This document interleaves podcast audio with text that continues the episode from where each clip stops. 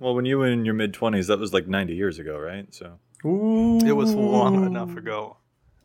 Yeah. Matt, why is why is your like What do you think? What do you think? yeah? Why is your ooh was- got him a spooky sound? Like That's just what came out. I, I, I don't know why. spooky burn.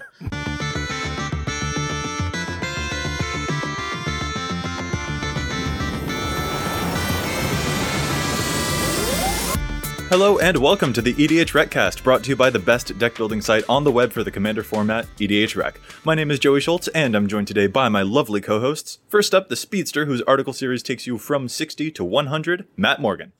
I'm the Joseph Gordon Levitt of the week. I'm hoarding all of the Moxen to play unsleeved. Next, the man whose articles remind you to look in the margins, Dana Roach. Man, that pretty much leaves only one Mox hoarder for me to be, and that's Martin Shkreli, which is a lot less fun than being Joseph Gordon-Levitt. And I'm Joey Schultz, author of the Commander Showdown series, and thoroughly uncomfortable at the hoarders that my co hosts have become. Anyway, all these articles and more can be found at edhrec.com, along with some awesome featured community content, such as other Commander podcasts and gameplay videos. EDHREC itself is a fantastic deck building resource that compiles data from deck lists all over the internet to provide helpful recommendations for new Commander decks. And here on the EDHREC cast, we're going to give all that data a little more context. What's our topic this week, fellas? We're going to hoard all the Moxen and talk about money that you could have been spending while you're hoarding everything. Uh, that is partly true. We're not going to necessarily be talking about Moxen because, you know, they banned in EDH. But we did want to take a look at some data regarding some of the expensive stuff in EDH. In honor of Ultimate Masters, we're going to be looking at the data surrounding the high roller cards today. But before we get started with that topic, I want to know how were you guys' weeks? You play any fun games? Get any new cards? Any high roller cards? How was it? So yeah, I made a few changes to my decks this week, and one card I kind of stumbled across when I was sorting some bulk that I'm going to give a try is Psychic Possession. Do either of you two know the card? Is that the one that enchants an opponent? It is. It's two mana and two blue to enchant. It's an enchantment aura, but you enchant an opponent. You skip your draw step, and whenever enchanted opponent draws a card, you may draw a card. So I'm trying a deck just because I'm curious how it plays. You know, basically, you should, in theory, not do any worse than you're already doing. I mean, you're skipping a draw step, but if you pick one other person, you should then also draw with them during their draw step. But there's almost always somebody at the table who's got a deck that draws cards more than just, you know, the usual incidental amount. So I'm kind of hoping it winds up being a really nice draw engine for, you know, one more mana than Phyrexian Arena or something. So we'll see. I'm kind of curious. I've never actually seen it played before, but I want to give it a try. So I will report back after I get a few games under my belt with it to let you know how it worked. That's a really, really cool one. I actually would really love to see Psychic Possession in a Tygum Sidisi's Hand deck because Tygum makes you skip your draw step, Right, exactly. but so does the Psychic Possession. So in that case, you kind of get a regular draw step in addition to Tygum's ability at the beginning of your turn. So that would be a, a neat way to take advantage of his, quote, drawback. Yeah, that's definitely a perfect deck for it for sure. Um, so I'm, I'm curious to see how it plays just in a regular deck. I would think it's the kind of card where if it was super amazing, somebody out there would you know be regularly running it. It's in not very many decks in EDH Rec. I think I looked it up and it was in less than 200. So I, I- I doubt it's some super secret game breaking tech or anything, but I'm really curious to see how it plays. Very nice. Matt, how about you? I didn't get to play any games, and I'll just end with uh, store owners out there. Please make sure that your schedules, if you guys have one online or on your Facebook page or on Wizards Event Locator, keep that up to date because people still use those. I went to a store thinking there was going to be an EDH tournament, so I wanted to go check that out, see what that was like. That didn't happen. Then I stayed for a little bit, wanted to play some modern. That didn't happen. So I asked the owner, like, do you guys not run any events? And they're like, oh no, we don't run events anymore. Not not all this year. Okay. So like nothing ever. It's like, no, just not on Saturdays. Oh. Okay, so I sat there for two hours and did not get to play a single game. That was fun. Well, uh, maybe I should change your intro to the salty person, Matt Morgan. No, I mean it's fine. Like I just now I know, and uh, I know to go other places. Well, And it's also possible that they knew you were coming and just nobody else wanted to They show knew I had a podcast, and I was just gonna just right, berate right. them. Well, right, you were you were inti- you were intimidating. Yeah, I get that's- that's that. I mean, I, I brought along Miri, and just she's so scary. All I want to do is play games, guys. That's all I wanted to do. Well, I'm I'm very sorry to hear that, Matt. Maybe people were just completely intimidated by you and all of your high roller cards. I mean, like I only have one card that's worth more than like ten dollars in that deck. So So then no one's intimidated by you, and you're just very lonely, and I'm very sad about it. But let's move on to a, a different topic then. I don't want to linger in your misery too much, as as much fun as it would be. Um, let's move on. Actually, before we get to that high roller data that we're interested in, I actually want to start this week with head to head. This is a fun segment that we like, where we try and compare and contrast some data, but we also force our co-hosts to guess about that data. So, Matt, how about you start us off with head to head this week? Okay. Well, I was thinking about adding both of these cards to Miri, and that was another reason I really, really wanted to play. Um, so they kind of do similar effects. One is going to be Eldrazi Monument. That is an artifact for five that says creatures you control get plus one, plus one, have flying, and indestructible. Then at the beginning of your upkeep, sacrifice a creature. If you can't, sacrifice Eldrazi Monument. And we're going to compare that against True Conviction, which is an enchantment for three and three white, so six drop. And it says creatures you control have double strike and lifelink. Which do you guys think is played in more decks in general? I would have to guess Eldrazi Monument just because it's colorless. Okay.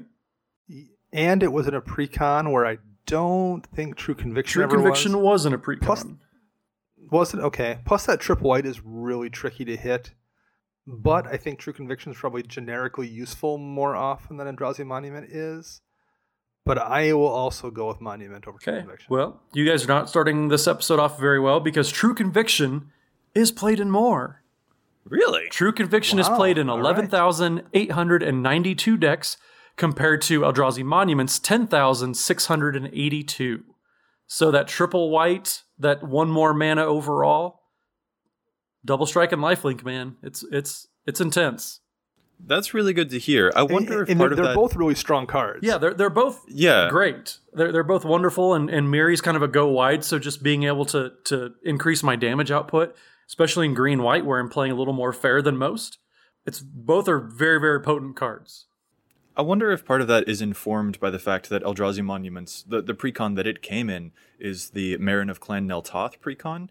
And before that, like it, it was very, very expensive card. And that particular reprint and the popularity of that particular commander product probably, you know, put the uh, the price way far down. But before then, it, there was just a price barrier to entry for that card. So I wonder if that's something that informs the statistics there. Yeah, well, well, so Eldrazi Monument currently is seven ninety nine at Card Kingdom, and True Conviction keeps going up and down a little bit too. It's it's not a budget card. I mean, it's it's four forty nine on Card Kingdom right now, so it's not expensive, but it's not cheap. I mean, it's in that you know five dollar like very powerful card range.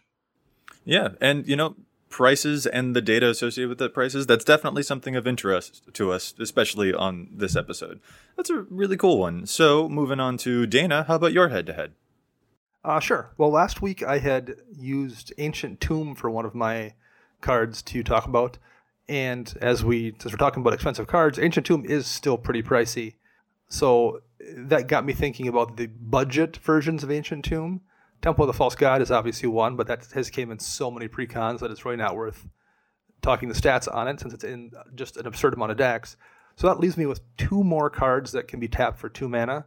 That's Shrine of the Forsaken Gods and Untaidake the Cloud Keeper.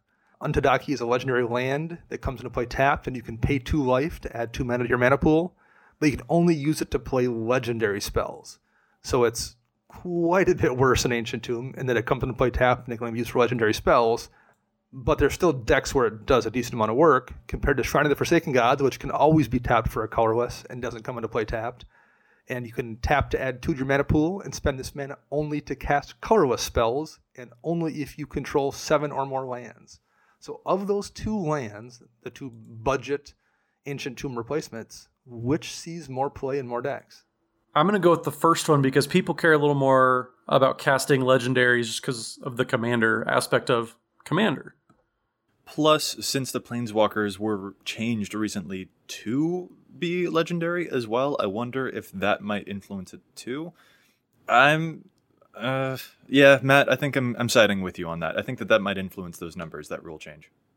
Well, gentlemen, we are really not getting off to a good start here because you are What? both incorrect. Darn. Shrine of the Forsaken Gods is in 4737 decks, so over 4,700. And Untaidake the Cloud Keeper is in 585 Whoa. decks. That seems like a really good candidate to challenge some stats on because that seems really low for what it does. I don't know. I don't think either of them are all that great. Especially great. since that change. I don't think either of them that great either, but I do run Untaidake in at least one. Oh, I had it in two decks. I've got it in my Reki. Reki deck, and I was running it in um, Arvad. So there are decks where it makes sense. It's not useless, but 500 seems does seem a little bit low given the amount of Super Friends decks out there, that kind of thing. I mean, well, that and like Shrine of the Forsaken Gods, like it's just you have to be playing like either Artifact or Eldrazi Tribal for that card to be even worth playing. Period. right. So and then and it, and it still doesn't do anything useful really until turn seven. I mean, I could see it maybe in like an Ulamog deck where you've got a ridiculous amount of artifact ramp and the colorless doesn't ever hurt you. But then it's just like at that point, it's like a bad Temple of the False God. Right. Um, but it always yeah. taps for a colorless, Yeah, so um, we we know how I feel So about Temple of for- False God too. So right. yeah, we do. All right, let's finish up with my head to head. I am interested to see if you guys can guess the popularity of some partner pairings. So, specifically, I'm going to be looking at the whitelist partner pairings of Vial Smasher the Fierce plus Thrasios Triton Hero versus Vial Smasher the Fierce plus Kydele, chosen of Kruphix. Which of those partners do you think is a more popular pairing for Vial Smasher, Thrasios or Kydele? uh, Thrasios, because that's what all the competitive kids play. Well, just to guarantee we don't get skunked this time through, I'm gonna I'm gonna go with Kydele. And actually, I was probably gonna go. Well, Uh oh. ugh, I do think Thra- I do think it's Thrasios. I agree. It's good. You know what? We'll take the risk. I'm gonna go with Thrasios as well. Let's go. Let's go answer big or go home, and we might be going home early. Exactly. Nope, you guys have finally hit one. You are correct. There are All currently right. 377 Thrasios and Vial Smasher decks registered on the site, and 364 Kydele and Vial Smasher decks registered on the site. So, good job. We did it. Yay us. we we didn't strike out. Listen, i- i- in baseball, batting 333 is pretty It's really good. And in podcasting, it's not. Is there is there like a way to like test our averages though? Because I feel like we're comparing that to a bunch of nothing. It's all about the feel. I I suppose I don't know. I'm I'm afraid of getting data on how good I am because I have lost a lot of bets to you. So I'm not sure that I'd be happy with my average percentage That's of true. accuracy. So there. maybe maybe you should take the 333 and uh, you know be happy with it. Yeah, yeah. Or I can just make up some numbers. I'll say that I'm right 78% of the time, and this was just a fluke of a week. Anyway, let's move on now to the more interesting topic. Now that we're finished up with head to head, we wanted to talk about some expensive cards. Since, you know, Ultimate Masters is coming out and it is chock full of expensive cards, we decided to pull some reports for a bunch of different categories. Dana, do you mind running us through the different categories that we're going to look at for these statistics? Sure. So we're going to go over the popularity of the very most expensive legal cards in EDH. And we've got a category of the most popular cards over $100. We have a category that's the average deck cost by commander, meaning which which commander has the most, most expensive decks built around them. Uh, we have a category that is average price by number of colors. And last, we have an average price of decks with that color and other colors too. Right, and we also kind of wanted to take a look at the average prices by color identity as well. So, a whole bunch of reports, and hopefully the findings should be pretty fascinating. Of course, before we actually look at the data that we're seeing here, we do want to acknowledge that there could be some biases in the statistics that we've pulled, since, you know, all of the decks that E EDHREC scrapes are from user submitted areas online in different deck building websites. We wanted to, you know, verify that there are some possible hiccups in the data that we felt, you know, are worthwhile to acknowledge. Matt, do you mind running us through what some of those biases might be, just so that we can have better context for all that data? Sure. So, a couple of them that we wanted to point out to everybody beforehand people falsely reporting ownership or just having them at all, whether it's multiple copies or just one. You know, I would love to have ta- uh, Chains of Mephistopheles, for example, or Tabernacle or anything like that, but I don't. So, if I ever put those into a list online, it would, it would skew the data a little bit. Price fluctuations, it happens all the time. Reprints are coming out, you know, with Ultimate Masters. We can't track the, the data over time. With that changing so much, that means we constantly have to be going through and updating it. So it's not going to be the most current. It's just kind of a, a, quick snapshot of what their prices are in the relative past, um, or relatively you know recent past, I should say. Foils are not taken into account here. We just take the base near mint price on Card Kingdom, um, and that's what we apply to the the cost that we construct everything with here. Right. And those are definitely some useful things to keep in mind when we take a look at these. It is certainly possible that even if I only have, you know, one vampiric tutor, that I might actually put it in multiple lists if I make multiple lists online. Sort of the way that if you were to play Magic online, if you had one copy, you could put it in multiple EDH decks. That's entirely possible that the data that we're getting is a little skewed by that type of information. Right, exactly. So like if somebody like proxies up a deck, for example, right, that too. that that might be throwing us off. So even though you know they have you know all their ABU duals they have everything high rolling legend sylvan library it doesn't really count because it's proxy so it throws off the numbers a little bit but it's still cards that people want to be playing obviously otherwise they wouldn't be proxying them right so, with those aside, as long as we've acknowledged those, let's get into the data itself. Like Dana mentioned, we're going to be starting off with the popularity of the very most expensive legal cards in EDH. No Black Lotuses here.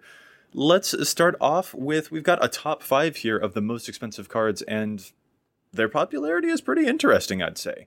Number one is the card Time Twister. That card is currently $3,500. Slight panic attack at that price, and it's showing up in 2,652 decks according to EDH Rec. After that, we've got the Tabernacle at Pendrell Vale, $2,900, which is only showing up in 976. We also have Mishra's Workshop at 2200 in 1400 decks, Bazaar of Baghdad 1900 in 727 decks, and then Candelabra of Tawnos, a $1,000 card that is showing up in 915 decks. I know that was a whole ton of numbers, but guys, what do you think of these very, very expensive cards, and what do you think especially of their popularity?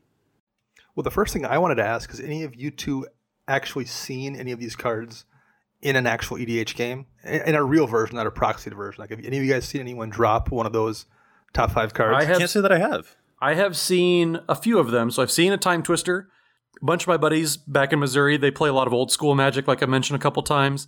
So they have all sorts of power, all sorts of fun stuff like that. So I've seen some Time Twisters. Uh, I've seen one of my buddies who plays lands in Legacy. He has a Tabernacle, so he'll put it into uh, his mono red deck of all places. And I have seen a Bazaar because another buddy plays Dredge and Vintage, so he put it in his uh, uh, Hanna deck actually, which was really interesting. But he really likes playing it, so yeah, I've seen I've seen a few of them. Hmm. I think the the first EDH game I ever played in a shop because when I first started playing, it was just myself and a friend of mine, and we finally were like, let's you know find a shop to play in around here. So we went there, and the first night we played with somebody else in literally the very first game, the guy opened Mountain into Candelabra. Hmm. Wow.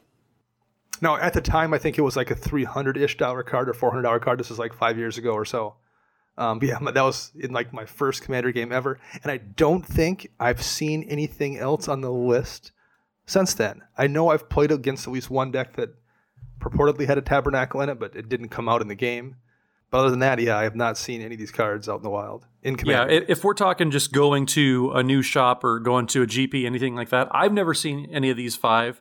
I know, like a like we've talked about, you know, in, in several episodes before, I play a lot of Eternal formats, so my buddies happen to as well. Um, I know that's very, very much the outlier. If you're just playing with your buddies, chances are nobody's going to spend a cool fifteen hundred dollars on one piece of cardboard. Right. And a lot of the prices for these particular cards are not necessarily informed by our format. They're informed by things like vintage and legacy. Time Twister gives you everyone shuffles their hand and then you get seven new cards and its low low cost is really good for older formats that have a ton of Moxen in them. And things like Mishra's Workshop is really expensive because it allows you to power out a bunch of really cheap artifacts, including, I think, Lodestone Golem, which then means that your opponent in Vintage can't play any of their Moxen because you need to, those to be zero cost instead of one cost or something like it doesn't, that. Like, it doesn't affect the prices, Moxen, but it's okay. Well, it's not your format. it, yeah, is it is it showing that I uh, play like this and limited and that's yeah, it, it, it is showing, but we, we love you anyways. well, thanks very much. But what did you guys think of the popularity of these particular cards? I was really struck by Time Twister showing up in the most decks here. I think Time Twister is the only card among these that is really worth playing. Like, unless you're playing a super, super heavy graveyard theme Bazaar is okay, but all of these for what they do in Commander are terribly overpriced. You can get so much more bang for your buck and and buy a $3 version of something that just isn't on the reserve list. Uh, Time Twister, you can play Days Undoing, and there's not a huge, huge difference other than Days Undoing ends your turn. But if you're looking for that massive loot effect and putting everything in your graveyard back in your library and all that, just play Days Undoing, and it's like a what three, four dollar card instead of thirty five hundred dollars. Yeah, I, I, think Time Twister is the one that's most generically useful index. Um, I mean, they all do see some play in EDH. Technically, Tabernacle in you know, I've seen it in some really super high end Stax lists, and Mishra's Workshop I've seen in some real high end Kozilek decks. Bazaar, I think I've seen in some really um, competitive Gitrog Monster decks. Candelabra, the, the deck I saw it played in, the guy was just playing mono red with a bunch of mana doublers. So any mono deck with a bunch of doublers, Candelabra is probably useful. But Time Twister is just a pretty solid card no matter what. And I would also guess the reason it's has a little more popularity here is I think it gets played in the real high end version of the mono blue Teferi uh, Planeswalker deck. So that's probably why it has a little more more uh, presentation, or excuse me, a little more representation here than the other cards. Is it's the one that probably shows up the most in CEDH, I would guess. Yeah, and that's really it. Like the things where you're going to see a lot of these cards is in the CEDH, the competitive versions of EDH. I was reassured though. I mean, we can see 2,652 decks for the most expensive card, Time Twister, but all in all, that's not really too much. I mean, there are like twice as much of, of, like Atraxa decks on on the website compared to that. You know, things like Bazaar of Baghdad is only showing up in 727. So it's at least kind of reassuring to see that people aren't necessarily going out of their way for cards like these. Yeah, and you can't really blame them either. Just what they do, especially for the monetary cost, it's just not worth it. Right. And that's why we wanted to also pull a report for the most popular cards that are over $100. So when we pull that report, we're seeing much, much bigger popularity. So from this, we can see that the most popular card over $100 according to the site is going to be Mana Crypt. We all know that zero mana rock that taps for two. Really, really aggressively good. And that's showing up in 25,449 decks. Definitely really impressive there. Especially when you compare it to the next most popular expensive card, which is Mox Diamond, and that's in 10,000 decks that's quite a drop off from 15 like from 25 to, to 10 that's a difference of 15000 like that's that's quite steep. Yeah 250% more. And, and mana crypt is the only one here for a little bit that we're going to cover that isn't on the reserve list. I know that plays a, a, pretty big impact on just how many people can get their hands on these cards. And it was also reprinted in in eternal masters. Yeah. Uh, so it put a lot of copies out there. Um, I know I had one until I sold it because I just I wasn't playing that Narset deck anymore. It wasn't you know that that much fun for me at that point. So I sold it and bought my entire Valduk deck and then some with how much I sold it for. yeah, I mean, uh, Crypt is the only card until you get down to Mox Opal at slot 14 that is in the reserve list. And I would guess that gap between Crypt and the number two card on the list is just going to continue to increase because Mana Crypt's had two printings mm-hmm. in the last, what, three years mm-hmm. between that and there was a masterpiece version, and it's going to show up again. It'll show up in you know Battlebond two or something, or Conspiracy three, and then it'll show up in a master set in 2023 or something. Like it's just going to get reprinted conservatively, probably at Mythic, but like we'll see it again, you know, every couple years for the foreseeable future. So people will be able to add those to their collections. The price will continue to drop on it, whereas the you know 10 cards after it are just the copies that are out there are out there, and that's it. Right, that definitely makes a lot of sense. And Mana Crypt, I mean, it's easy to see why that would be so popular. It's another copy of your Sol Ring, kinda, and right. we love Sol Ring in this format. Moving on to some of the other popular cards that we're seeing here, these show up at a rate of about 96 to 9500. We're seeing a bunch of the dual lands. So we've got Scrubland, Savannah, Bayou, Underground Sea, Tropical Island, Badlands, Tundra, Taiga, Plateau, Volcanic Island, in that order. All of those also show up among the top 15 most expensive and most played cards in the format. I guess I'm not top, surprised. The top, yeah, the top 15 slots are all either mana rocks or lands. Yeah, you know what? That's true. Interspersed among some of those here, we also have cards like Grim Monolith, a reserve list mana rock. We've also got Gaea's Cradle, a ridiculous land, and we also have Mox Opal. So yeah, Dana, you're totally right. All of the most expensive cards provide mana. Yeah, they're expensive rocks, expensive lands, and they're ones that go in your decks uh, of the appropriate colors in the case of the lands, but in any deck in the case of the rocks, and are just the the best functional version of that thing you want to do. So the dual end is the best dual land you can run. Those original alpha beta duals are the best two color producing mana land you can get. You know, Grim Monolith is the best rock that isn't a zero cost and you have all the zero cost ones you can play in here between Mox Diamond and Mox Opal and Mana Crypt. So these are just the best of the best. Unlike that top five list where a lot of it is just super expensive cards, these cards earn their slot via power. Right. So those cards, the ones at the top were around the 96 to 9500 range, and it goes down to about the 7500 range or so. After that, we've got some pretty interesting stuff that starts to deviate from the Mana Rock formula. Matt, are there any that stand out to you? So, number 16 is Imperial Seal, just a one mana tutor, only printed once in Portal 3 Kingdoms, was it, guys? I believe so. Yeah. And yeah. then a little bit further down, uh, you have Grim Tutor at number 20, another one printing tutor that's very, very old. And then, uh, interestingly enough, to kind of artifact, kind of ramp related cards, but 21 and 22 are Transmute Artifact and Power Artifact, which I thought were very, very interesting.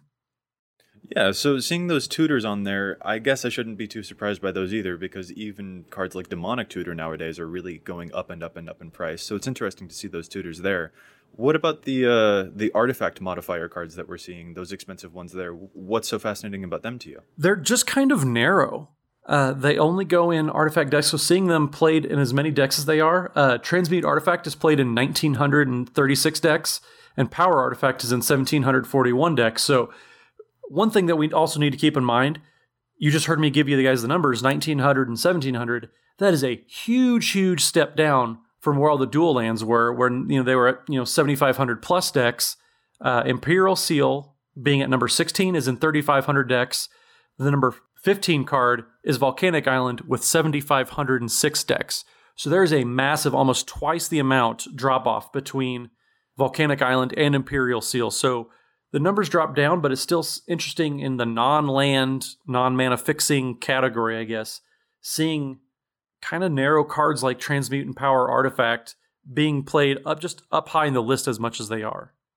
What's interesting about them, though, I think the comparison is kind of curious because you have Transmute and Power Artifact, but those are both really strong combo pieces. Yes, yeah, very um, much. And they and they tend to win you. They tend to win you the game in those colors versus Imperial Seal and particularly Grim Tutor. They're strong in that they're tutor effects, but Imperial Seal is maybe the third best black tutor, and I'm not sure Grim Tutor is better than Diabolic Tutor. It's just that when you're playing at that bleeding competitive edge, you want every single tutor possible, and that means Grim Tutor becomes a useful card because you want every possible permutation of that ability. So you have on the black side, there those two cards that are good because you want as many copies of them as possible, and you have those two blue cards that themselves in the decks you run them are game ending. And I think they kind of all four then show up in the same type of deck, which is people that are playing in that absolute no fat on your deck, perfect CEDH level build. Yeah, yeah, and and, and the big thing I I was just kind of looking at the numbers real quick. So if you want a Grim Tutor, it's $249.99 American via Card Kingdom. You can pay less than 1% of that to pay one mana for a demonic tutor.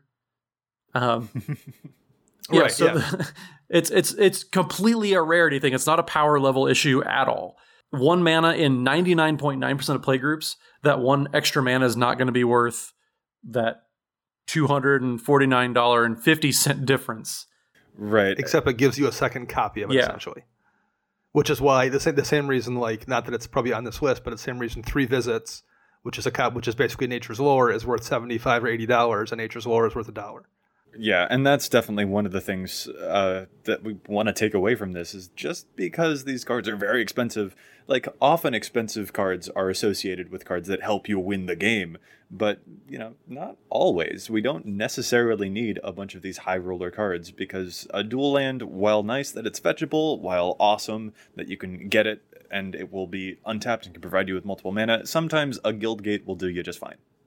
Yeah, it ultimately comes down to, at least for me and my experiences, I'm sure you guys, just from how we've kind of talked on the podcast since the beginning, it's all about how competitive you want your play group to be. If you guys are a little more casual, you're not really caring about, you know, powering out turn three, turn four kills, most of these cards, they're fine if you have one, play it, sure, but it's not going to affect your win percentage all that much, especially in a singleton format like Commander. And Dana, I really do like that observation that so many of the most expensive cards that we're seeing here are related to mana. I think that's really fascinating, and it really shows how much this, like these types of cards, are associated with competitive decks that are trying to smooth out their resources as easily as possible, so that they can reach a really quick win. Yeah, and and mana is very important just for the game in general. That that's one of the big uh, outcries, at least in in my experience that I've seen, people wanting you know, to get their hands on reserve list cards because they want everything to be smoother. They want to be able to cast their expensive cards they do have. So, you know, naturally the mana is going to be, you know, going up in, in price along with that. Right. Let's move on to another report that we've got here. We wanted to also take a look at the average cost of a deck by the commander of a deck. So we're just looking at the most expensive average decks here, and I found this data to be pretty interesting. Dana, will you tell us about the data? Sure. So the the average cost by commander, the most expensive build is uh, a partner deck, actually, Thrasios and Tymna the Weaver. And the next one on the list is Sliver Queen, followed by another partner pair, which is Silas Renn and Thrasios. Then you have Teferi, uh, Leovold, who is actually banned, uh, Mishra Artificer Prodigy, uh, Xiahou Dun, the One Eyed, another partner pair, in Tana the Bloodsower and Tymna, Thrasios and Vial Smasher, and running off the top 10 is Kess Dissident Mage. Right. There are a whole ton of partner pairs. Before we even get into the actual average cost of each of these decks, I was really struck by how many partner pairings we're seeing here. And Dana, I think it totally goes to the exact complaint that you made on our partner episode about how sometimes those partner decks end up becoming just good stuff excuses, as it were. Yeah, I mean, I think in this case that's what it is. These are these are probably decks that people are building to play competitive EDH, which I'm, that there's no like I'm not knocking that or anything, and which is probably why then the value is so high. These people are probably running is you know the full suite of dual lands in these decks are probably running those Mox Diamonds, your Mox Opals, your Lion's Eye Diamond for the fast, quick, aggressive mana. Every tutor they can run, so then you're hitting Imperial Seal and Grim Tutor so yeah, I think that's what definitely those four are slotted in here for those purposes. I don't right. think there's anything specifically about Thrasios and how Thrasios is built or Tymna and how Tymna is built that is requiring expensive cards. It's just those decks are being put together for the color combination and because the commanders are useful and then their people are putting in expensive cards around them. Well, it certainly points to. I mean, Thrasios shows up three times among the top 10 most expensive average decks that we're seeing here. And I mean, that to me does say something about how easy it is for him to go wild and crazy. If all you need is an infinite mana combo with something like a Candelabra of Tawnos, then Thrasios will draw your entire deck. So we're certainly seeing a testament to his power level here. Yeah. I think another thing that should be noted out here too is outside of Xiahou Dun, the one eyed, which is a mono black commander, everything here is is three or more colors. And so it just kind of puts mm-hmm. a premium on you know, how many colors am I running? I got to run that much more mana fixing. I got to play that many more, maybe not, you know, reserve list duals, but shock lands, check lands, fetches, etc. Uh, it puts a premium on, you know, that, that mana base where, you know, that's taken up a chunk. At least I would be more than willing to bet a little bit that a, a majority of these prices are coming from the, the mana base itself. We are there's also, also seeing there's Teferi. also Teferi in the yeah Teferi is in the list, and I'm wondering if Timetwister alone isn't pushing that into the sure. top ten. Right. But we also know that Teferi himself is one of the most hyper competitive decks too. So that right. again yeah. speaks to that. Yeah. Well, and I mean, like you look at Underground Sea, we mentioned as one of the most expensive dual lands. All of these have blue and black in them outside of Teferi and Xiahou Dun. Yeah, and, in, in Sliver Queen is a five color um, combo deck as well. I, I think it's kind of been replaced in a lot of cases by General Tazri, but but originally that was kind of the go to five color commander for a combo deck playing competitively. Right. Sliver Queen is one of the more interesting things for me here because she is also a reserve list card, and therefore that as a commander card itself is very expensive.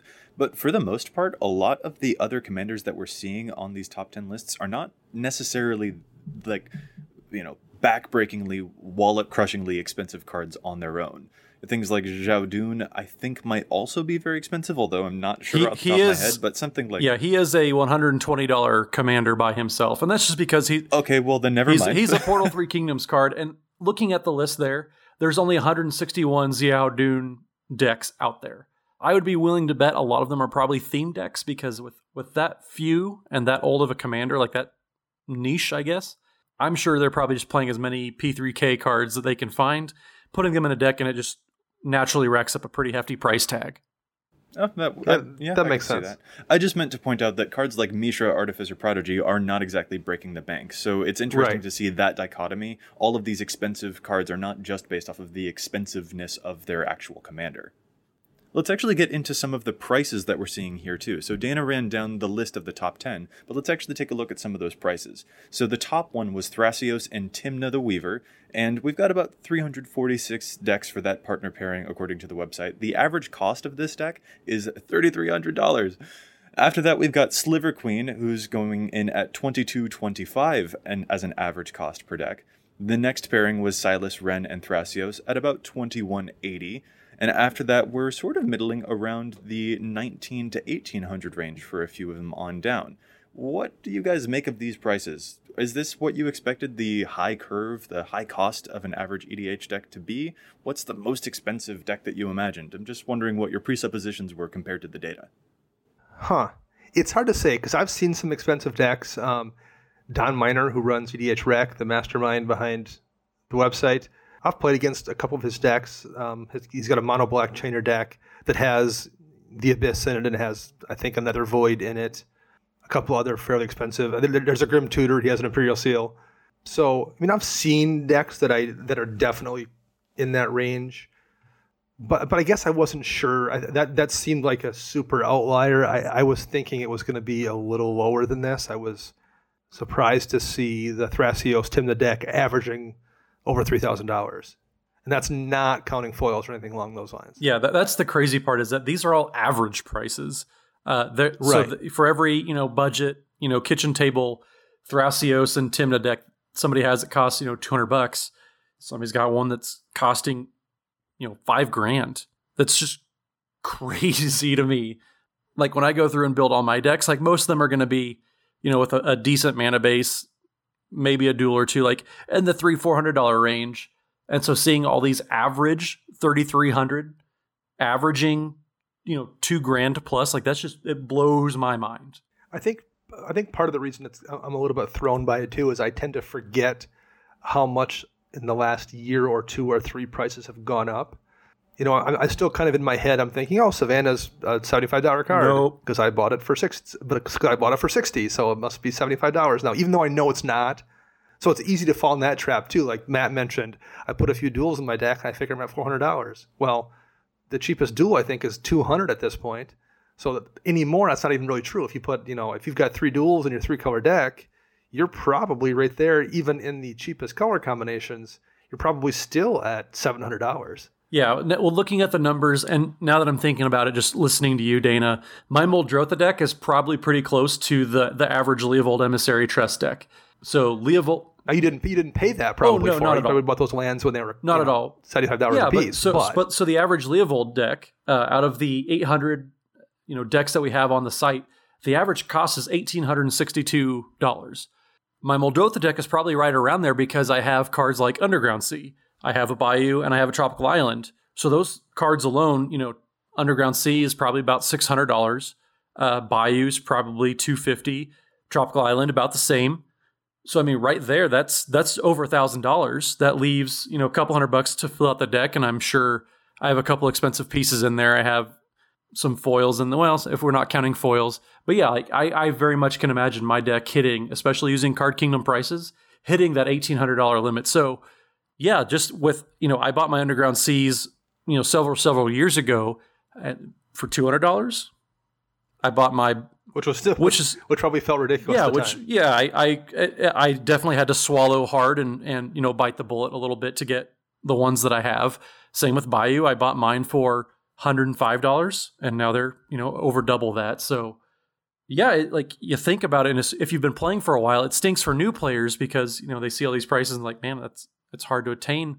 Luckily, in our our format, unless you're playing at the highest levels, at the most competitive, the money that you invest in, in some of the stuff like dual lands, it's not going to have near as much of an impact as it would other places, you know, say, you know, power level wise at least. That's pretty interesting. Uh, just as someone who's, you know, never had any dual lands myself, it is interesting to think about the that data. I mean, we are only seeing the prices, you know, a current snapshot of prices, but yeah, the fluctuation in prices and increasing prices for especially a lot of these high roller and reserve list cards. That's definitely something to take into account when looking at all of the average costs of these really expensive decks and such. So that's pretty interesting. I'd like to move on now to the average price by number of colors. This is my personal favorite graph, and I found it really, really fascinating. When we take a look at the average number of colors and their average prices associated with that, you get something pretty, pretty fancy, I think. So, a deck that has just one color in it, on average, the cost of that deck will be around $495. A deck with two colors will be around $488. Then when we move up, we get to see much, much bigger numbers, which I'm sure surprises no one. A deck with three colors tends to be around 720, a deck with four colors tends to be around 949, and a deck with five colors is just over a thousand at 1003. What do you guys make of these numbers? Because I think they're fancy. That makes sense. I mean, when you have one and two color decks, you can run a you know fat stack of basic lands, and those are relatively free. Uh, you get to the three color, and it's harder to play more basics five colors if you can run five basics or more props to you. But yeah just the the mana fixing itself i've kind of said and, and even when andrew cummings was on the podcast a, a while ago he emphasized if you're going to spend money on your decks prioritize your mana base because then you can cast all your stuff when you want to.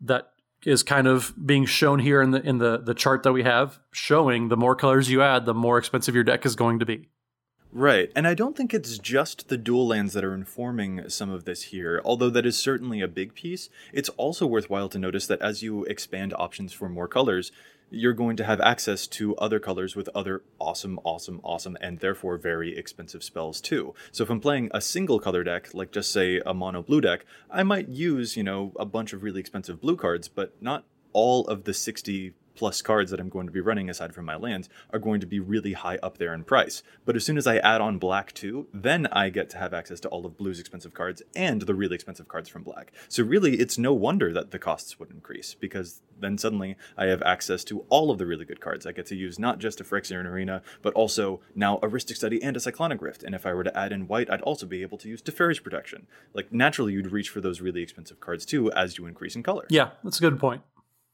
the thing that really shocked me by these numbers is the fact that a two color deck is cheaper than a one color deck. Yeah. That kind of really threw me off. And even if you discount the dual lands, which I don't think you entirely can, particularly because even the cheapest ones nowadays, like I said, are two hundred dollars. You know, you're still talking one shock land and one fetch land and one, you know, the the rest of the lands, the filter lands are all five ish bucks. The pain lands are five ish bucks. So that adds up really, really quickly, even once you get past the duals. But still, despite that, the monocolor decks are slightly more expensive. I'm not really sure. Yeah, I'm so not really not, sure why that would be either. And it's only by you know seven dollars difference. And you know, I look, I think about my, my my monocolor decks. I try to think like not just across one specific color. What kind of cards do I tend to run in those decks that might be pricey? And I like my mana doublers monocolor decks. I like my ex, extraplanar lens. I like my gauntlet. I like my caged sun. But those are you know, still relatively inexpensive cards, and I don't think those offset the mana base. So yeah, it, that that's really a fascinating. I think it might have to do too with the the color distribution. What colors are running what? You know, the the green two color decks probably are going to be a little bit cheaper because there's so many green ramp cards that are nickels and dimes. You know, even like stuff like Cultivate's been, you know, printed in the ground lately, so it's much, much cheaper than it used to be. Whereas, you know, if you're blue black, you have to run the talismans, and those aren't, you know, they aren't cheap anymore. Um, so all the the cards that you want to do with similar effects, they are, you know, you are paying a little bit of a, of a premium to get them out of color. I wonder if also a monocolor deck, since each color does come with a certain number of weaknesses, when you're in a monocolor deck, you have to rely on colorless cards to shore up those weaknesses. So if you're playing a deck that can't remove enchantments, for example, you'd have to rely on very, very expensive cards like Ugin the Spirit Dragon, who can exile things like enchantments to, to help you out, or things like Oblivion Stone, which used to also be very, very expensive. I wonder if that's one of the reasons why a monocolor deck would be slightly more expensive than a two color deck, because shoring up those weaknesses means that you have to rely on cards that are just by their ubiquity, therefore very expensive. Yeah, that would make sense. And similarly, I wonder if there isn't an element of, you know, I'm playing this monocolor and the selection of really really strong cards is is obviously less than it is in you know two or three or four colors on up. So maybe that makes it easier to say, okay, I'm playing mono black. I can splurge on that demonic tutor because there's just you know I'm I'm limited in how many power cards I have access to since I'm one color. So I don't mind maybe spending a little bit extra money on that one bomb card and getting that that that Yawgmoth's Will or that demonic tutor or that Vamp tutor. Whereas in a two color deck, maybe you'd be like, eh, I'll spend the money on my my dual land or excuse me my my shock land, which is still going to be way less expensive than that, than that demonic tutor.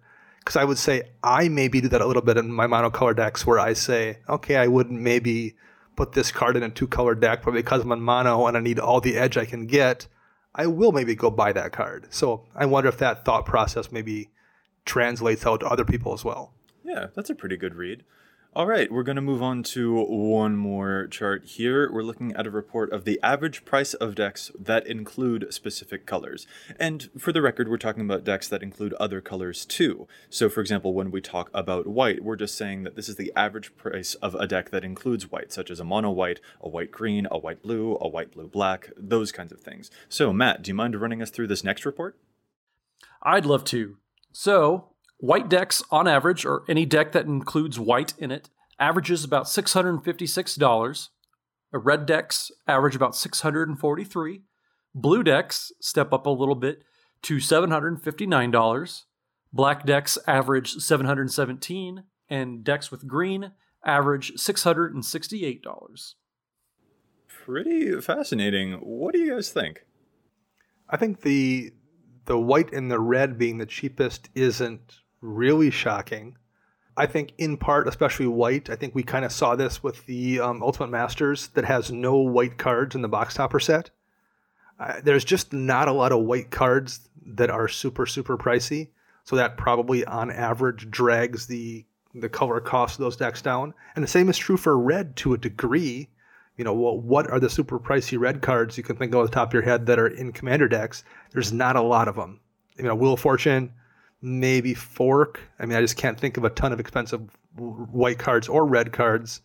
Whereas blue, uh, black, green, I can. Although green isn't that far away from uh, from red either. There's a pretty big gap between green and the top two, which is blue and black. So I thought green would be closer to those two, but yeah, I mean black black being expensive makes a lot of sense. You have all your tutors. Yeah. We've mentioned how, you know, people put a premium on all of those.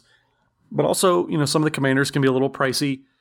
And then just being able to do all the removal, all your wrath effects. You know, we talk about white having, you know, Wrath of God, Day of Judgment, all that kind of fun stuff.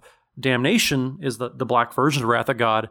You know, it, it's a 20 plus dollar card compared to Wrath of God being, you know, three or four. So just little things like that, some of those color shifted types of cards, they, they add up and make a very big difference in why black would be a little more expensive. Do you think that you would have predicted these? I guess I wasn't sure that I would have thought that blue would be the most expensive color on average. I probably would have guessed blue just because there's a lot of pricey blue cards that see play. Even ignoring Timetwister, Force of Will is not a cheap card, and that's a really sought after counterspell. Mana Drain is not a cheap card, and it's a really sought after counterspell. Intuition sees a decent amount of play and would see more if it wasn't super expensive. Uh, Power Artifact and Transmute are both really expensive. There's a handful of enchantments out of Legends, uh, Land Equilibrium, Invoke Prejudice. that are super expensive, and they're not maybe near we've played as with other ones, but they do see some play. So I think there's there's a lot of really high price tag blue cards out there that show up in decks, even newer stuff. You know, Omniscience is not a super cheap card, or um, you know, Jace the Mind Sculptor, even though he's maybe not uh, an amazing EDH card, he has that name, and people I think people like to run Jace Yeah. just because it's kind of that signature card. So I just think there's there's a lot of high price tag blue cards, so that doesn't really shock me there either. I would say I think you hit it on the head. You know, you have stuff like Force of Will and Mana Drain, stuff that has been reprinted fairly recently. Uh, so players have their hands on them. or, You know, they're they're they're in decks, um, and that all adds right, and that adds up. And I mean, we talk about one of the most played cards in the format, one that we you know collectively may not like a whole lot, but obviously the player base does. But you know, Cyclonic Rift is 15, 20 bucks. Rhystic Study is Right, not a dollar card anymore. Right. Propaganda's, you know, Yeah, $5 exactly. card So I don't nowadays. I don't think so much. You know, a lot of these averages are coming from you know all those timetwisters and all the reserve list cards that we've talked about already because the the average deck is 759 for for blue decks. That's a a quarter a quarter of a timetwister. So I think it's just all those little things that just are very very popular just add up and and obviously lead to blue being the most expensive, like the cyclonic rifts. Your your uh, Rhystic studies. Those are the types of cards that you know all those ten to twenty dollar cards that just they're very very popular. They're very very powerful, and mono blue can't deal with everything, so they just have to draw into it. And so you have to play the the most powerful things to keep up in, in a deck like mono blue or mono black.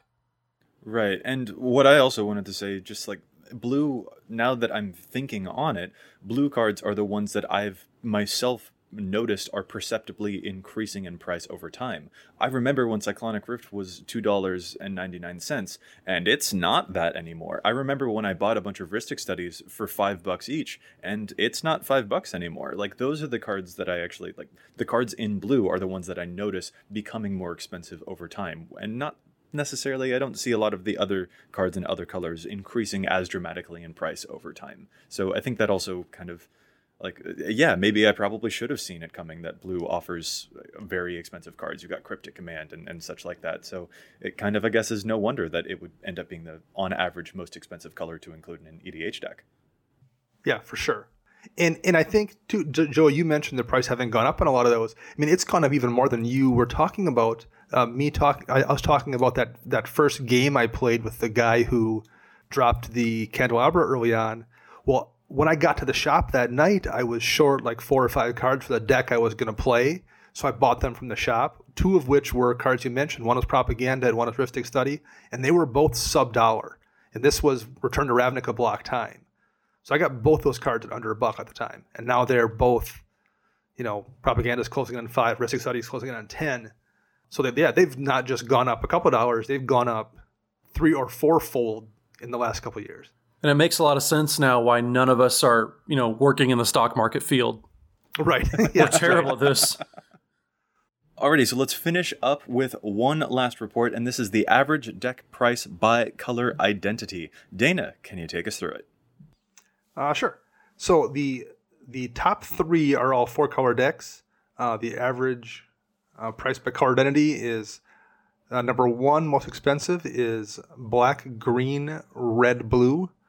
Um, that's at one thousand and eighty three dollars. Uh, the second one is black, green, blue, white at ten sixty, and then we have black, red, blue, white, which is at one thousand nine dollars followed by five color at 1003 and the first deck in that top five below $1000 is black green blue I guess we really shouldn't be surprised. So the number one most expensive on average is a white list deck. After that, a red list deck. After that, a green list deck. So basically, Perea. Right. After that, Yeah. we've got a five color, and then we have Sultai. People do not like Boros. No, they don't. Yep. And Well, No, you know, they we- do not. and we did mention there's also a, just a lack of expensive cards in those colors Right. And in fact, when we scroll all the way down to the bottom of this particular report, we can see that the average deck price for a Boros deck is at 325, the very bottom of the heap for the color identity report. So what you're saying is you could have your own pod of Boros decks for the price of a Yidris deck. Yeah, yeah. Effectively, yeah. What do you guys make of all these? I mean, we've already discussed that multicolor definitely can make something a lot more expensive, but are there any particular color identities that are very expensive that stood out to you? People are playing good stuff in black, green, and blue, etc. decks. Uh, pretty much, I think. I mean, number one, land base is a lot of that. Um, the one thing that stood out for me is the very first mono colored deck. Well, you also have colorless. Colorless is, I think, in the seven slot, and mono blue is in the ten slot. So that kind of jumped out because you assume the mana base is going to, uh, or the land base, excuse me, is going to be a pretty big component of that. And there's there's a four color deck, you know, five slots below colorless and seven slots below mono blue, or excuse me, inverse that, seven below colorless and five below mono blue. So that's there's clearly a lot of other cards aside from just lands making that difference. Right. So maybe to try and help out, since I know there's a whole lot of numbers that listeners can't really see, we started off with the whiteless being the top most expensive average deck, then redless being after that. We had greenless, then five color, then Sultai. Following those, we have Esper, colorless, Grixis, blueless, followed by mono blue, then followed by Temur of all things, and then after that Jeskai. So we do get a pretty interesting line down there. After those initial four and five color things, it kind of feels, I don't know, scattered to me. And for the record, we're ranging from average costs of about $1,000 down to about 800 down to about the 600 range or so for the Jeskai. So we've definitely got a lot of mix down there. Yeah, I think a recurring theme is it's going to be expensive to play blue black. So you probably shouldn't do that. Just play green white. Uh, You'll you'll save a lot of money and you'll have more fun anyways. That's true. Blue black shows up in a whole lot of these from all of the four color decks, but then also Sultai and Esper and Grixis and such. So that's a good thing to note. And it doesn't even have to really be super expensive. I think there's just a lot of really popular, also simultaneously very expensive cards. So, like, you know, if you happen to be playing black in your deck and you happen to have a demonic tutor sitting at home in a binder from when you were playing in junior high, well, suddenly your deck price goes up by putting that $40 tutor in there. Or if you happen to have an intuition that you picked up somewhere on the road and you're playing blue and that just goes in your deck, that's going to immediately jack up the, co- the the cost of your blue deck. Whereas I don't think there's anything in white. You know, you're if you're going to accidentally toss in that land tax, well, that's you know a ten dollar card nowadays. Like there's just not a lot of things in white that do that in red. You know, maybe Wheel of Fortune, like I said, but that's really it. Whereas there's half a dozen cards that you might just have lying around in black or blue that you can just throw on your deck, even if you're not trying to like be a super powerful deck. That's going to skew those numbers because the cards themselves are so expensive. That makes sense. I also found it kind of interesting when looking all the way down at the bottom of this report. So we saw that mono blue is definitely up there as very expensive. The average cost of a mono blue deck is about $687. But then down near the bottom of the list, we see a jump from the mono black decks, which are average about $503. After that, you've got green, average $444 excuse me, average $440. Uh, then mono red, average 432 And then you've got a couple of other things like black red, black white, mono white, green red, and red white, which all round out around these like 400 and sub 400 area. So it was interesting to see all of those monocolored decks down there. I mean, it makes sense because basics are are cheap. Like I like I said before, colorless decks being the highest monocolor quote unquote uh, decks to play. I mean, before wastes were printed, there wasn't a way to play basics. Like if you couldn't have any colored mana, unless like your buddies were cool about it and let you play a bunch of basic forests in your Karn Silver Golem deck, it was really really expensive to find all the the colorless only lands. Um, so it, it, it is it's surprising, but it's not seeing colorless being the the most expensive monocolor deck. So uh, if I'm also just continuing to focus on the uh, the the bottom of this list, are you guys surprised by the uh, the two color pairs that show up at the bottom of the list? So Rakdos, Orzhov, Gruul, and of course Boros. Are any of those surprising to you? I'm a little bit surprised to see Gruul at second to last. Um, I don't know why that is, but I, I, just assume green is strong, and I guess for some reason mentally I assume that means there's expensive cards in there.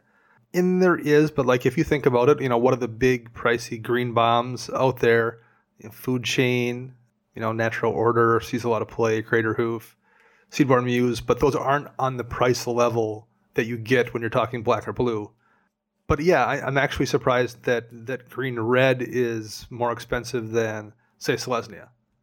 And something, I guess, what's interesting to me is that I don't personally feel that these are necessarily the most budget friendly colors. And that's the thing that sticks out to me. Like, it's, I think, hard to play red white on a budget because a lot of things like artifacts or colorless cards like Ugin can help shore up some of your weaknesses, for example. But I think it's really easy to play green red on a budget like very very easy. I've seen a xenagos deck for under $30 that completely walloped me and yet it's the second to last in terms of most expensive on average. That's the kind of stuff that really stood out to me and i just wanted to put that out there because these numbers shouldn't necessarily be an indication of ease of playing necessarily. I think that those are like green red versus red white are very very different creatures and yet they're right next to each other on this list near the bottom.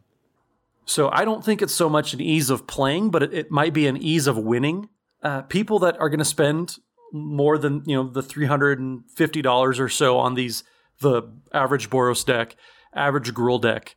I think people that are going to spend that much money are going to be trying to win, so they're going to be playing color combinations that might be a little easier to do that with. Instead of playing Gruul, they might be playing Temur and add blue because they want the card draw.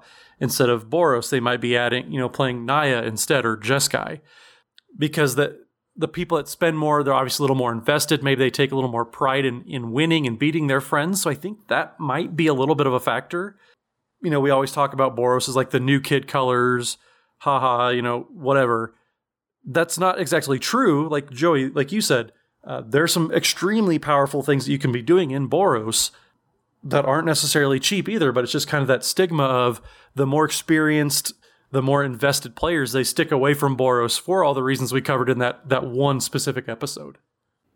Something also that I find quite noteworthy when we're looking over the least expensive on average decks is that it actually matches up almost perfectly with the most popular guilds when we did that reviewing Ravnica data episode back on episode 25.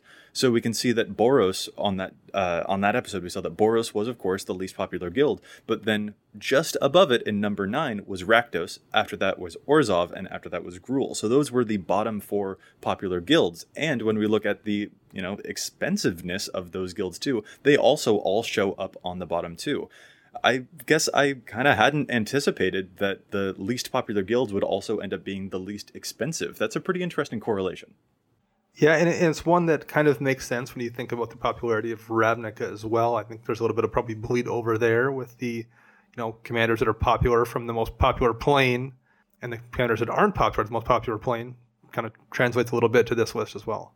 Yeah, I just suppose it's a sign that, you know, prices are certainly doing what they're supposed to be doing. The market is working and prices are following the popularity of cards. Yeah, I guess.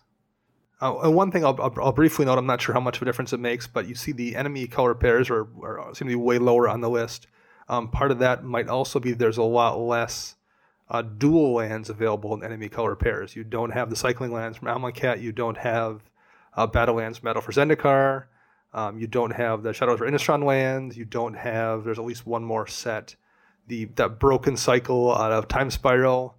Um, you don't have the Battlebond lands either. You know, none of those are crazy expensive, but like a lot of those are five-ish dollars. And if you're talking about four or five of those lands that you can't get to, and in the case of the Time Spiral cycle, um, Horizon Canopy is crazy expensive.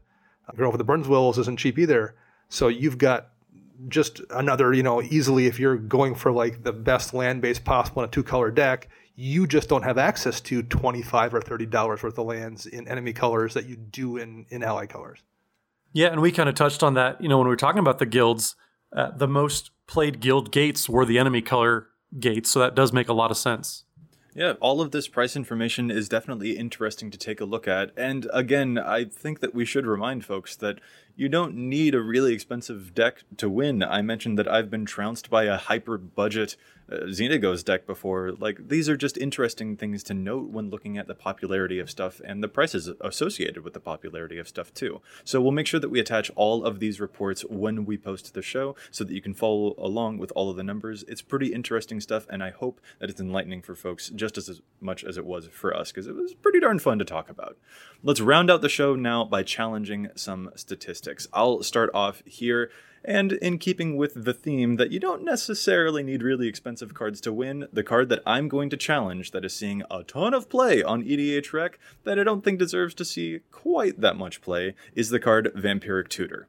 We all know what this thing is the one black mana instant that searches your library for a card, deals 2 damage to you, and puts that card on top of your library. That shows up in, and I did not anticipate this, 28,468 decks. That is so many decks. That's so much. And you know what? I just don't think that you need it. It shouldn't be in that high of demand. It's like a $50 card right now. And while it's bonkers cool, you don't necessarily need a tutor. Oftentimes, I find that games are more fun without tutors, and I just think that 28,000 is a whole lot. So everyone should maybe slow down a little bit. Some of these expensive cards are not always what they're all worked up to be. Um, I am a fan of Vampiric Tutor as a card. I mean, I get why people are running it, but I will agree with you just to say that it doesn't make, for the most part, your play experience any more fun. It just lets you get to your win condition. So I guess it helps you win games quickly, but I don't know if it necessarily adds a lot to most games. You know, I run it, but uh, if people ran less of them, or if I ran less of them, I don't know if I would particularly miss it either. So yeah, exactly. That's that's basically my mindset too. All right, Dana, what's your challenge the stats? My challenge set is the other end uh, from you, Joey. It's a it's a it's a cheap card that I think should be in decks, and that's Pestilence. Oh. It's currently in just over 2,100 decks on EDHREC. And for those who don't know, Pestilence is an enchantment that hasn't seen reprint, I don't think, since 6th edition. It's two and two black. And at the end of the turn, if there are no creatures in play, you sacrifice Pestilence. But when it is in play, you can spend one black and have it deal one damage to each creature and each player. Uh, I ran it for a long time in a mono black deck. Just being able to sweep the board of uh, of creatures of a certain toughness, um, and you can kind of tweak that to to your will, is really really useful. Particularly if you're not playing in a token deck, and if you're playing in a deck with any large size bodies at all, where you can oftentimes sweep the board of anything three three toughness or less and not touch your own stuff. It's really really really useful. Um, and then there's also a lot of weird corner case stuff, like if you're playing in a plus one counter deck and you happen to be running, now I forgot the name of the card, um, but there's like the like the ferocious or not ferocious. What's the what's the thing from Kaladesh with the dinosaurs where they got counters when they took damage? Do you mean Blanking the Ixalan? name. Sorry, Ixalan. Yeah, I think it was it not called ferocious. was it ferocious? It was for uh no ferocious, no, ferocious was, a thing. power from, four um, more. Yeah, enraged. That was there we it. go. There we my- go, boy, I, I- I got so wrapped up in talking about pestilence, I forgot the other words. So yeah, things like that. Like if you're playing in a in a deck that has access to black and you've got a bunch of enraged triggers, being able to buff your guys and make them stronger is very very useful as well. It's just a card that I think does a lot of things and doesn't see nearly enough play. Yeah, that sounds um really really annoying to play against. Yeah, I mean there are some decks that you you have to remove the pestilence or you can't do anything. Right. Yeah. That's uh, well. That's um really really mean. So as long as we're talking about really really mean cards, let's move on to mean Mr. Morgan. What are you challenging? So I don't really have a mean card so much, but I do have a card that did get kind of expensive. It's getting reprinted in Ultimate Masters, and one of the more popular, you know, decks from this last precon batch uh, is Lord Windgrace, which is that lands matter. Gitrog Monsters always, you know, been fairly popular. One of my favorite decks, Angry Omnath. They all like lands, and to quote Mr. Schultz, uh, lands, death, and land death. So what's something that all those cards have in common, well, A, they're green, but two, they like Life from the Loam. Uh, so Life from the Loam is currently in 10,633 decks, and I think that number needs to go up because that card is very, very powerful. Uh, just those three decks alone, those three commanders, uh, they're all going to soak up a lot of those copies. The card got up to, you know, what was almost $30, I want to say. So with Ultimate Masters coming out, if you have one of those decks and you don't have a copy or four for uh, of Life from the Loam, definitely look to pick those up. So it's one in a green. Uh, it has Dredge. I think it's Dredge three. But then you can cast it uh, and you grab three lands out of your graveyard into your hand. So even if you're playing stuff like you know Borborygmos Enraged or however you say his name, Angry Bobo, if you will, uh, that card is great because it gets you three lightning bolts. All sorts of lands matter decks maybe people are kind of priced out. We just talked about how Gruul was the second least expensive color combination out there. Maybe because stuff like Life from the Loam maybe got priced out of some people's budgets. It's going to get pushed back down a little bit. So while it's cheap, everybody should take advantage of that because it's a very, very powerful card that a lot, a lot, a lot of decks will be looking to play. And I would argue that you don't even necessarily need to be a explicitly land-based deck in order to take advantage of Life from the Loam because of how much stuff it can put into your graveyard. A deck like Sidisi or Meren will also be take they can take advantage of that too. If you've got cycling lands, getting into a cycling loop with Life from the Loam and then getting lands back to cycle mm-hmm. to draw extra cards, like it's just so much value that it's disgusting. So yeah, that card's hardcore good.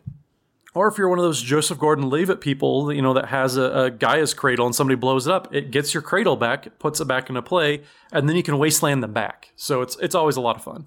I think it's only you can only do that if your Gaea's Cradle is not sleeved. Oh, okay. It's yeah, you, you got to take it out of the sleeve first, then let them, you know, scuff it up a little bit. Yeah, that makes sense. I'm gonna have nightmares about this tonight. What a weird image to end the show on. With that, I think we're gonna call this episode to a close. I'd like to thank my co-host so much for joining me, and if any of our listeners would like to get in touch with us, where can they find you all? So you can find me on the Twitters at Mathimus55. That's M A T H I M U S 55. You can find me on the Twitter bird at Dana Roach, and you can hear me once a week on my other show, Commander Central. And I'm Joey Schultz. You can find me at Joseph M. Schultz on Twitter. And special thanks to our editor for the show, Ken Peddle, also known as Kenish Norn. You can follow him on Twitter too at Loader. That's L O A D 3 R. You can follow EDHREC and the EDHREC cast on Facebook and Twitter. We're doing a giveaway when EDHREC gets 5,000 likes and when the cast gets 1,000 followers on Twitter. So head on over there to smash those like buttons for a chance at a cool prize. You can also contact us at edhrecast at gmail.com and find us on iTunes. And if you do, please consider leaving us a review to help other folks find the podcast too. This podcast is posted every week on EDHREC's community content spotlight section, where we feature as many other content creators as we can, from Command Zone to Commander's Brew to Commander Versus, not to mention new articles published every day by our own fantastic team of writers. We'll be back at you next week with more data and insights, but until then, remember EDH wreck your deck before you wreck your deck.